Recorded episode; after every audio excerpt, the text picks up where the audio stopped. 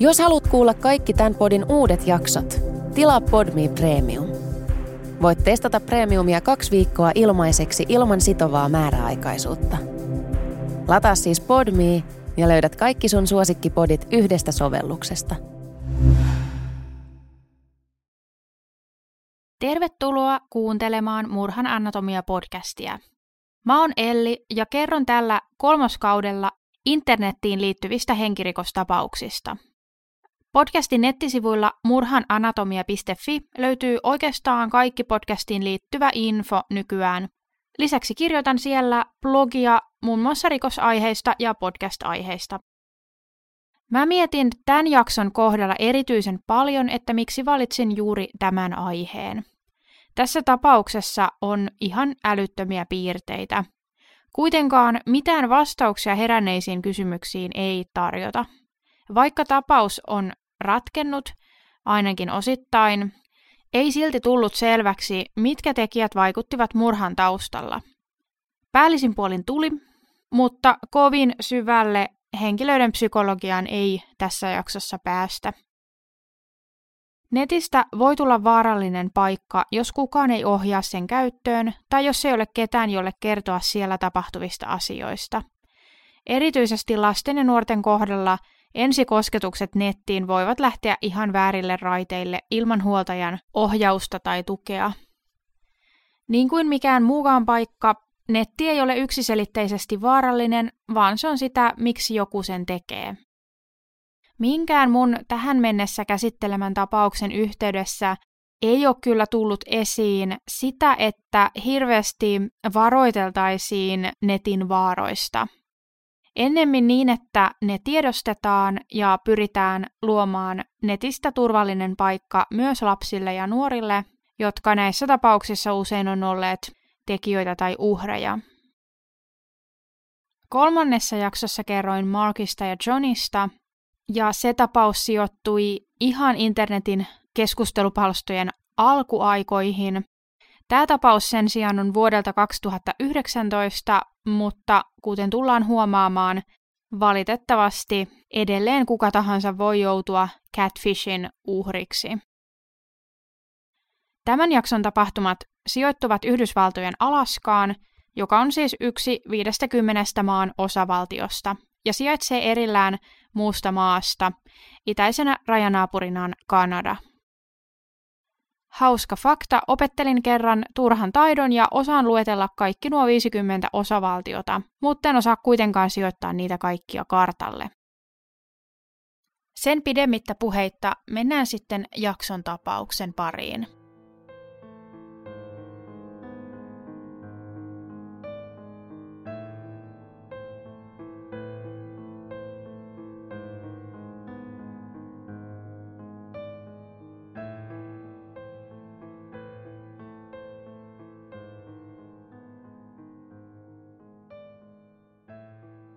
Cynthia Hoffman oli vuonna 1999 syntynyt nuori nainen, joka tapahtuma-aikaan oli täyttänyt 19 vuotta. Hänen perheeseensä kuului kaiken kaikkiaan neljä siskoa ja kaksi veljeä. Myös kaksi serkkua kuului ydinperheeseen. Perheen isä on nimeltään Timothy Hoffman. Hän oli perheen pää sanan varsinaisessa merkityksessä ja kuvaili, kuinka häntä kutsuttiin usein ylisuojelevaksi vanhemmaksi. Perhe oli hyvin yhteen liimautunut. Ilmapiiri oli avoin ja luottamuksellinen. Perheen lapset kertoivat aina, missä päin seikkailivat, ja isä tiesi jokaisen liikkeet. Lapset laittoivat aina menoistaan viestejä toisilleen tai soittivat. Isä kuvasi, kuinka hänen puheluihinsa tuli aina vastata. Epäilemättä perheenjäsenet olivat tottuneet siihen. Oli sitten mikä tahansa homma kesken, aina piti vastata, jos isä soitti. Ja lapset soittivat aina isälleen, jos heillä oli jotain uutta kerrottavaa. Cynthia, jonka lempinimi oli Sisi, kuvattiin tosi sydämellisesti. Hänellä oli todettu jonkinlainen kehityksellinen häiriö, joka aiheutti oppimisvaikeuksia, joiden seurauksena hänen älykkyystasonsa ja tavallaan henkinen ikänsä ei täysin vastannut hänen oikeaa ikäänsä. 19-vuotiaana hän oli tasoltaan kuin seitsemäs luokkalainen, eli vastasi noin 12-13 vuoden ikää. Isän mukaan tuo ominaisuus, oppimisvaikeus, teki Cynthiasta todella ystävähakuisen. Hän halusi vain viettää aikaa läheistensä kanssa. Mutta isä kuvasi, kuinka ominaisuus teki Cynthiasta myös haavoittuvan. Cynthian täytyy tehdä ekstra paljon opiskelujensa eteen. Kouluaikanaan hän vaihtoi koulua paremmin hänen opiskeluaan tukevaksi ja opiskeli tuutorin johdolla. Lukiosta hän valmistui kovan työn ansiosta. Cynthia tapasi lukioaikanaan Denali Bremerin, josta tuli hänen paras ystävänsä. Koulun tansseista Cynthia oli jakanut Instagram-tilillään kuvan heistä kahdesta pelleilemässä ja kuvatekstissä luki BFF eli Best Friends Forever. Kaikista tärkein hänelle taisi silti olla oma perhe. Denali tuli Hoffmanien perheelle tutuksi, kun Cynthia pyysi harva se päivä isältään lupaa hengailla Denalin kanssa tai käydä hänen luonaan yökyläilemässä. Elettiin vuotta 2019. Oli sunnuntai ja kesäkuun toinen päivä, ja Cynthian isä odotti, että tyttö tulisi hakemaan häneltä pienen summan rahaa, jonka hän oli tyttärelleen velkaa erästä tämän tekemästä työtehtävästä. Timothylla oli oma firma nimeltään Hoffman Handyman and Repair, jonka puitteissa hän nimenmukaisesti teki erilaisia rakennus- ja korjaushommia.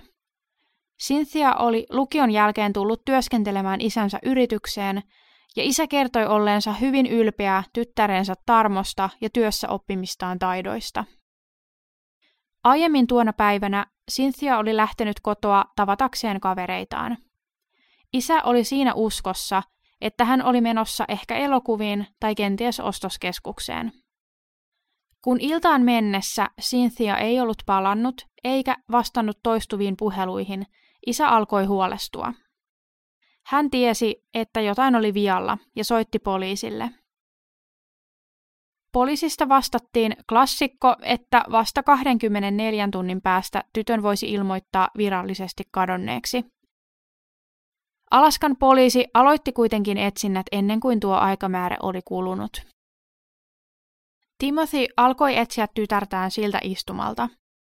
Hän kierteli moottoripyörällään metsäteitä ja polkuja ympäri kaupunkia. Hän kertoi myöhemmin tunteneensa vahvasti, että oli pettänyt Cynthian. Hänen tehtävänsä oli huolehtia lastensa turvallisuudesta, ja hän oli nyt epäonnistunut Cynthian huolehtimisessa. Tuon päivän aikana eräs Cynthian ystävistä oli lähetellyt isälle viestejä, ja he olivat keskustelleet viestien välityksellä. Kyseessä oli tuo Cynthian paras ystävä, Denali. Tämä kertoi jättäneensä Cynthian erääseen puistoon sen jälkeen, kun he olivat viettäneet aikaa yhdessä. Denali vaikutti järkyttyneeltä katoamisesta ja kirjoitti toivovansa, että Cynthia palaa turvallisesti kotiin ja ettei hänelle olisi sattunut mitään. Isä tunsi Denalin Cynthian kautta. Hän tiesi, että tytöistä oli tullut lähes erottamattomat. Isän etsinnät eivät tuottaneet tulosta. Edes tuolla puistossa, jonne Cynthia oli Denalin mukaan jätetty, ei ollut merkkiäkään tytöstä. Kaksi päivää myöhemmin, eli 4. kesäkuuta, Poliisit koputtivat Hoffmanien perheen ovelle kertoen suruuutisen. Cynthia oli löytynyt kuolleena. Ruumis oli Eklutna-nimisen joen rantapenkereellä. Cynthia oli selvästi joutunut henkirikoksen uhriksi.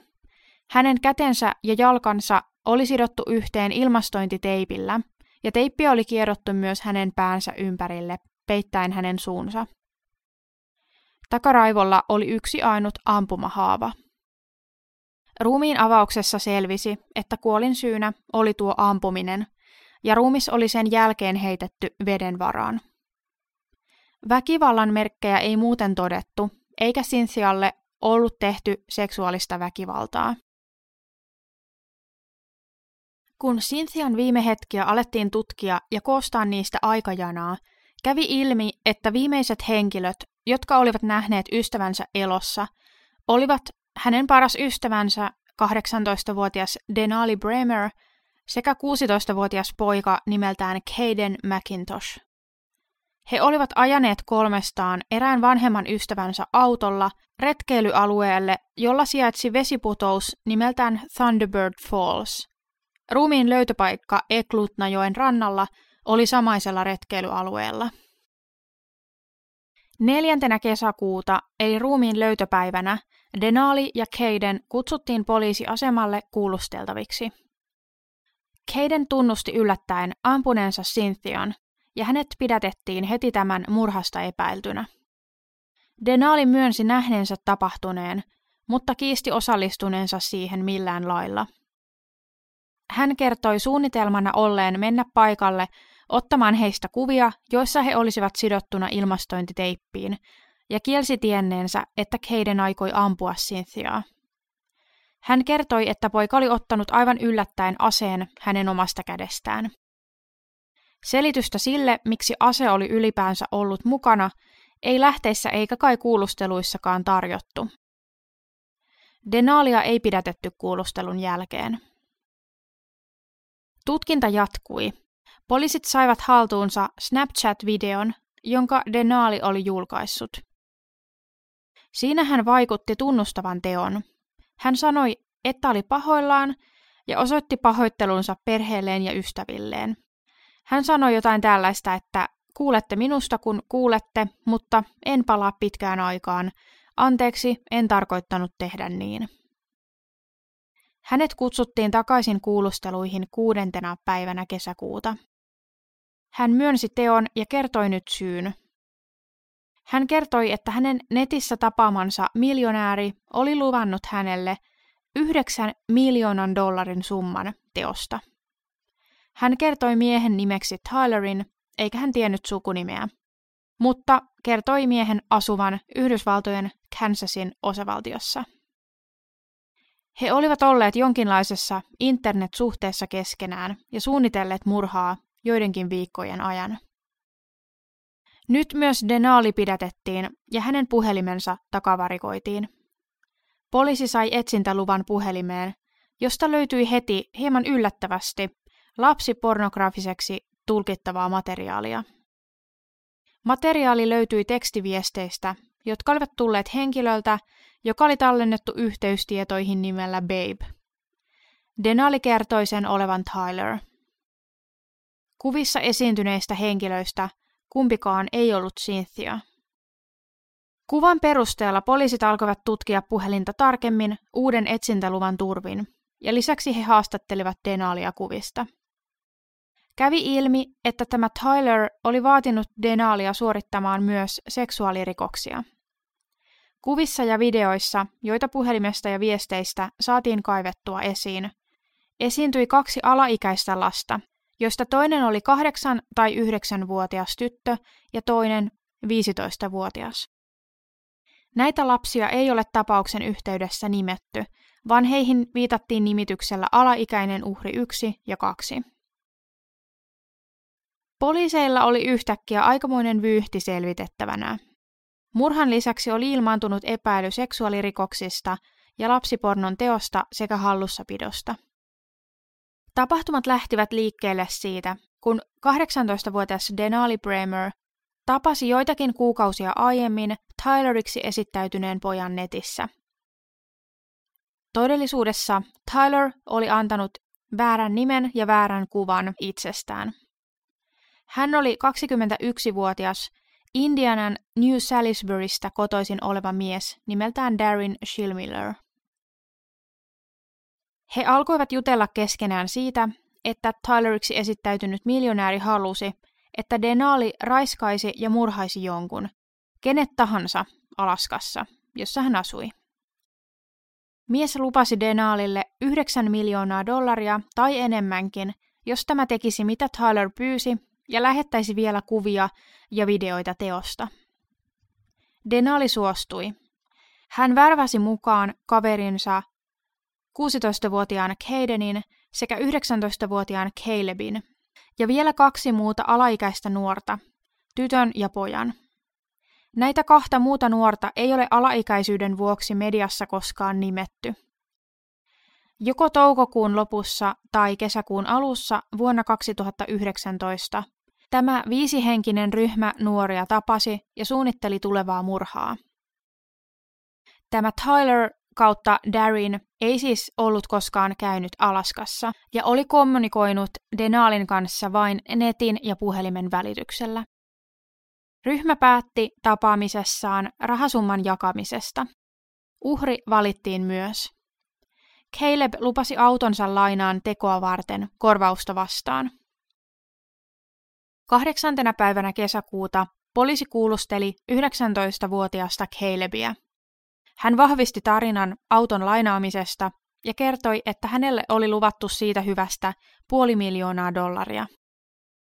Myöhemmin Calebia syytettiin myös seksuaalisesta hyväksikäytöstä, kun hänen epäiltiin olleen kanssakäymisessä 15-vuotiaan tytön kanssa, mutta nämä syytteet myöhemmin hylättiin. 9. kesäkuuta Indianan poliisit sekä FBI tavoittivat Tylerin eli Darren Shilmillerin tämän kotoa Indianasta. Mies pidätettiin aluksi lapsipornosyytteisiin vedoten ja häntä pidettiin vangittuna Indianan osavaltiossa. Tulevaa oikeudenkäyntiä varten hänet siirrettäisiin lopulta Alaskaan. Kuulustelussa Darin kertoi tienneensä, että Denali ja Cynthia olivat parhaita ystäviä. Hän myönsi, että he olivat suunnitelleet Cynthian murhaa edeltävän kolmen viikon ajan. Hän myönsi valinneensa itse uhrin. Hän kertoi Denalin lähettäneen hänelle teosta tapahtuma-aikaan muun muassa Snapchat-viestejä ja videoita. Myöhemmin Darin oli kiristänyt Denalia, jotta tämä myös raiskaisi jonkun, mitä hän ei ollut siis Cynthian kohdalla tehnyt, vaikka Darin oli nimenomaan sitä pyytänyt. Lisäksi he olivat alkaneet suunnitella uutta murhaa, mutta tämä suunnitelma hylättiin. Poliiseille aikajana oli nyt selvä. Kesäkuun toisena päivänä Denali oli ajanut Keiden ja Cynthia kyydissään kotikaupungistaan Anchorageista pohjoiseen suositulle vaellusreitille. He lähtivät aluksi kulkemaan reittiä, joka johti metsän läpi Thunderbird Fallsia kohti. Sen sijaan kesken reittiä he poikkesivat polulta toiselle reitille, joka johti lopulta aukealle Eklutna-nimisen joen rantaan. Aukealla joen rannassa ryhmä pysähtyi ja Cynthia sidottiin heti raajoistaan ilmastointiteipillä. Lopuksi myös hänen suunsa kiedottiin teippiin. Keiden oli se, joka ampui Cynthiaa takaraivoon kerran Denaalin omalla aseella. Samaan aikaan Denali kuvasi tilannetta ja lähetti sitä jopa reaaliajassa Tylerille. He siirsivät Cynthian ruumiin jokeen. Teon jälkeen Denali oli poistanut lähes kaikki viestinsä Tylerin kanssa puhelimestaan. Hän alkoi tekstata Cynthian perheelle kertoen, että oli jättänyt Cynthian kyydistä Anchoragein kaupungissa Polar Bear Parkin kohdalle. Hän ja Keiden olivat reissun aikana vielä hävittäneet Cynthian puhelimen, käsilaukun ja osan tämän vaatteista. Palatakseni seksuaalirikoksiin, niin niiden osalta syytteet koskevat vain Denalia ja Darinia. Ajankohta, jolloin nämä rikokset tehtiin, ei lähteessä selvinnyt. Ne ovat siis voineet tapahtua joko ennen tai jälkeen Cynthian kuolemaa, mutta oletettavasti hyvin lähellä tuota tapahtumapäivää. Denali oli tarjonnut nuorille uhreilleen alkoholia tai marihuonaa, jotta nämä hänen mukaansa eivät pystyisi tappelemaan vastaan. Ainakin näin oli vanhemman uhrin kohdalla. Hän oli tekstannut Darinin kanssa tekojen aikaan ja kuvannut videoita sekä kuvia uhreista. Yhdeksänvuotiaan uhrin kohdalla hän oli ottanut kuvia uhrista alasti sekä videoidut tilannetta ja lähettänyt materiaalia Tylerille. 15-vuotiasta uhria oli samoin kuvattu, ja uhri oli myös jossain vaiheessa kyseistä iltaa tekstannut myös itse Tylerin kanssa. Tylerin eli Darinin kohdalla rikossyytteet koskivat lapsipornograafisen materiaalin suunnittelua ja sen tuottamista, lapsipornon hallussapitoa sekä haltuunottoyritystä ja vielä alaikäisen pakottamista seksuaaliseen tekoon. Denaalin kohdalla kyse oli muuten samoista syytteistä, paitsi että lapsipornon haltuunotto yrityksen sijaan kyseeseen tuli tietysti sen jakaminen. Näistä seksuaalirikoksista tulisi rangaistukset alkaen 5-15 vuodesta 2-30 vuoteen ja kustakin erikseen. Kuka oli sitten tuo Darin Schilmiller? Hän syntyi sukunimellä Thomas, ja kun perhe ei halunnut häntä, Schilmillerin perhe adoptoi pojan. Darin oli siis kotoisin Indianan osavaltiosta ja valmistunut vuonna 2017 North Harrisonin High Schoolista. Kouluaikaiset tuttavat kuvasivat häntä erittäin ujoksi pojaksi, jolla oli ollut vaikeuksia pärjätä koulutyössä. New Salisbury, jossa hän asui, oli pieni maalaisyhteisö lähellä osavaltion pohjoista rajaa. Mies asui viime aikoinaan isolla tontilla tiilitalossa joidenkin sukulaistensa kanssa. Sukulaiset eivät olleet halukkaita valottamaan Darinin menneisyyttä kovinkaan paljon, vaan he vaikuttivat artikkelien mukaan ennemmin hieman hämmentyneeltä Dariniin liittyvistä paljastuksista. Ja en tiedä, viitataanko tässä kohtaa sukulaisilla hänen verisukulaisiinsa vai hänen adoptioperheeseensä. He olivat joka tapauksessa pahoillaan siitä, että heidän perheensä nimi yhdistettiin tällaiseen tapaukseen, ja he lähettivät osanottonsa Hoffmanien perheelle. Sen sijaan muutama naispuolinen henkilö, jotka olivat käyneet kouluja Darinin kanssa samaan aikaan, kertoivat kokemuksistaan. He yllättyivät murhasyytteestä, mutta he eivät olleet kovin yllättyneitä lapsipornosyytteistä. Darin oli tunnettu siitä, että hän pyysi koulukavereiltaan esimerkiksi bikinikuvia, ja kun hänen tuttavansa alkoivat saada omia lapsia, hän alkoi pyytää kuvia lapsista. Hän oli tehnyt tätä myöskin siten, että oli luonut feikkiprofiileita nettiin, eikä siis aina esiintynyt omalla nimellään, kun näitä kuvia ja materiaaleja pyysi. Tämä käytös oli ikään kuin julkinen salaisuus paikkakunnalla. Mitä poliisi sai selville, oli se, että Darinilla oli jonkinlaista historiaa seksuaalirikoksista. Vuonna 2018 tätä oli tutkittu liittyen lapsipornoepäilyyn. Hänet oli nimetty tutkinnan kannalta kiinnostavaksi henkilöksi. Darinin numerosta oli tullut tiedustelu eräälle kalifornialaisnaiselle koskien miehen fetissiä pienistä lapsista ja heidän käytetyistä vaipoistaan. Hän oli siis pyytänyt naiselta kuvia tai videomateriaalia näihin liittyen. Oikeuden asiakirjojen mukaan syytteitä ei nostettu ja tutkinta suljettiin. Kun Denaalille selvisi, että Tyler ei ollutkaan se, joka oli sanonut olevansa, hän oli järkyttynyt. Hän yritti vedota siihen, että oli tullut huijatuksi ja sen vuoksi ryhtynyt tähän tekoon. Syytettyinä tapauksessa ovat siis Darin Schilmiller, Denali Bremer, Caden McIntosh, Caleb Leland ja kaksi alaikäistä henkilöä, joita ei nimetty ja joihin viitattiin termeillä Jane Doe ja John Doe. Täysi-ikäisiä olivat Darin, Denali ja Caleb, mutta myös 16-vuotiaasta Cadenia aiottiin kohdella oikeudessa kuin aikuista. Tämän vuoksi hänen henkilöllisyytensä ei ole salattu toisin kuin näiden kahden muun alaikäisen henkilön. Darinia estettiin käyttämästä internettiä ja olemasta missään yhteydessä kanssa syytettyihin tai kehen tahansa muuhun, ihan yleisen turvallisuudenkin nimissä. Häntä pidettiin yhtenä päätekijöistä, vaikka hän ei ollut fyysisesti ollut edes samassa osavaltiossa teon aikaan. Näistä murhasyytteistä mahdolliset tuomion pituudet vaihtelivat 30-99 vuoteen vankeutta. Kaikki kuusi saivat syytteet ensimmäisen asteen murhasta. Lisäksi he saivat syytteet murhan suunnittelusta ja todisteiden peukaloinnista. Lisäksi Denali ja Darin saivat tosiaan lapsipornoon ja seksuaalirikoksiin liittyvät syytteet. Nämä kyseiset syytteet tulivat valtakunnalliselta tasolta, eli ne kuuluivat federal lawn piiriin, kun taas nuo muut syytteet murhaa koskien käsiteltiin osavaltion laissa, eli state lawssa. Huomasin vasta tapaukseen uppouduttuani, että varsinaista oikeudenkäyntiä ei ole vielä käyty, eikä sen ajankohdasta löytynyt oikein tietoa. Keväällä 2020 oli maininta siitä, että oikeudenkäyntiä oli jouduttu lykkäämään jo toisen kerran.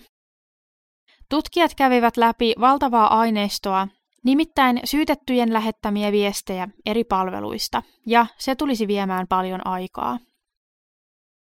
Tuomiot ovat siis vielä saamatta, mutta epäilyistä tai tapahtumien kulusta ei liene kovinkaan paljon epäselvyyttä. Ehkä juuri tuon oikeuskäsittelyn ollessa kesken ei kaikkien henkilöiden taustoja ole valotettu. Esimerkiksi Denali Bremeristä en tiedä siksi juuri mitään. Anchoragein kaupunki oli suhteellisen pieni yhteisö, sillä Cynthian kuolema tuntui koskettavan todella monia.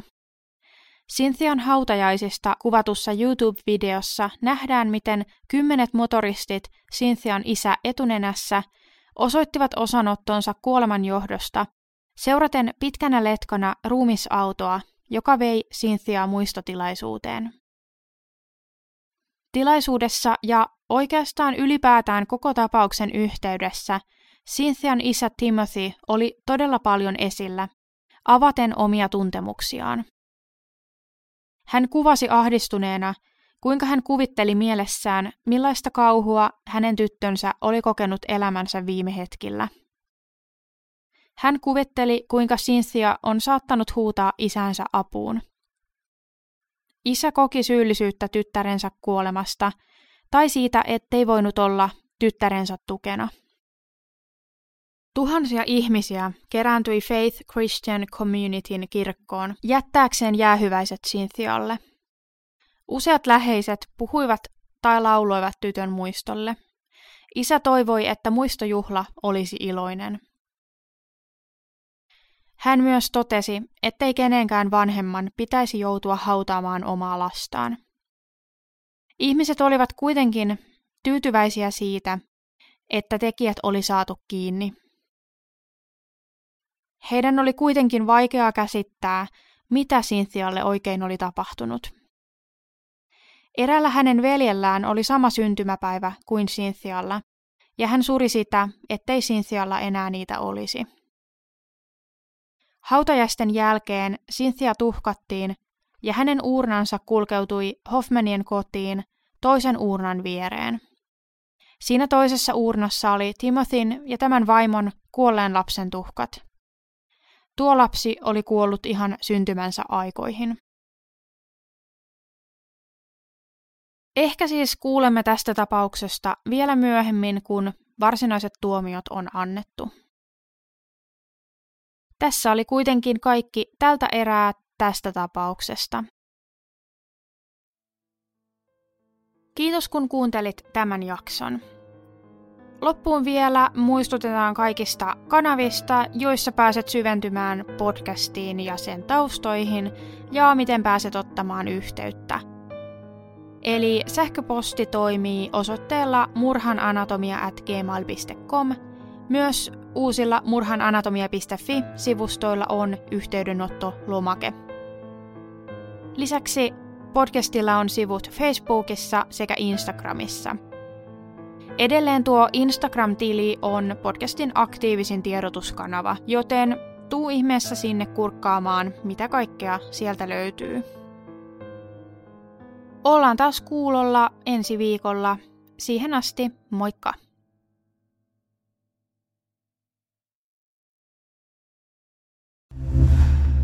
Kuuntelit Podmin Premium-podcastia.